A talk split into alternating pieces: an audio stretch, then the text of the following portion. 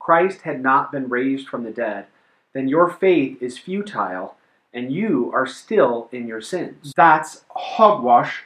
There's no proof that Jesus rose from the dead. But you do know that Jesus of Nazareth was an actual person.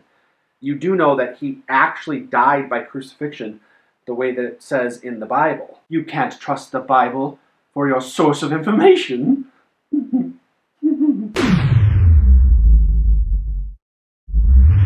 Jesus of Nazareth was mentioned in many non biblical writings, like the Annals of Tacitus from around 115 AD. It confirms the historical accuracy of the story in the Bible that Jesus was a real person and that he was crucified by the Romans under the order of Pontius Pilate. What? Had this Tacitus been bamboozled by the Christian way of thinking? No, I mean, Tacitus was not a Christian, but neither was Josephus. Josephus was another first century historian that affirms the historical authenticity of Jesus of Nazareth and his crucifixion by the Romans. But Josephus says even more than this. He said that Jesus performed extraordinary deeds amongst the people. And Josephus also says that he appeared to them alive after three days in the grave, just like the prophets in the Old Testament foretold. You don't believe it. A person simply cannot come back from the dead. Uh, these men must have been hallucinating, or it was some sort of spiritual apparition or something. Well, in Acts chapter 1, Luke tells us that Jesus appeared to his disciples over the course of 40 days, providing many convincing proofs that he was alive. So, well, it must not have been Jesus then. It was someone else, uh, some impostor who looked like him. I mean, these were Jesus' closest friends. I mean, they knew him very well. So there's no doubt that the man standing before them was, in fact, Jesus of Nazareth.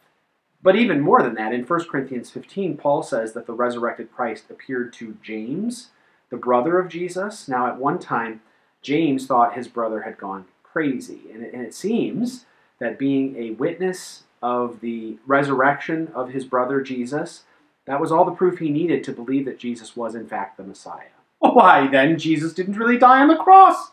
He was only mostly dead. Uh, when they took him down and put him into the tomb, the cold air must have shocked his system or something. My, my, my. What a surprise that must have been for Jesus to awaken on Sunday morning, all wrapped in those grave clothes. Oh, very humorous indeed. Oh, I see. Uh, but the Romans excelled in this form of execution, and people did not survive. So, yeah, he was dead all right. So, if Jesus died, then he's still dead.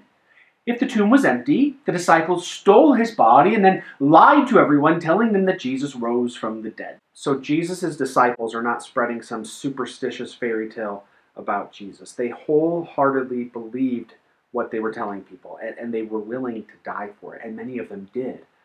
For example, you, you have the Apostle Paul, who, by the way, was also an antagonist of the church until the resurrected Christ appeared to him. But he writes again in 1 Corinthians 15 I delivered to you as of first importance what I also received that Christ died for our sins in accordance with the Scriptures, that he was buried, that he was raised on the third day in accordance with the Scriptures. Now, notice how Paul speaks about the reality of Christ's death and resurrection. Jesus actually died, he was buried, and he rose for us. This belief corresponds with reality. The entire Christian faith rests upon the resurrection. If Christ did not rise from the dead, then our faith is futile and we are still in our sins.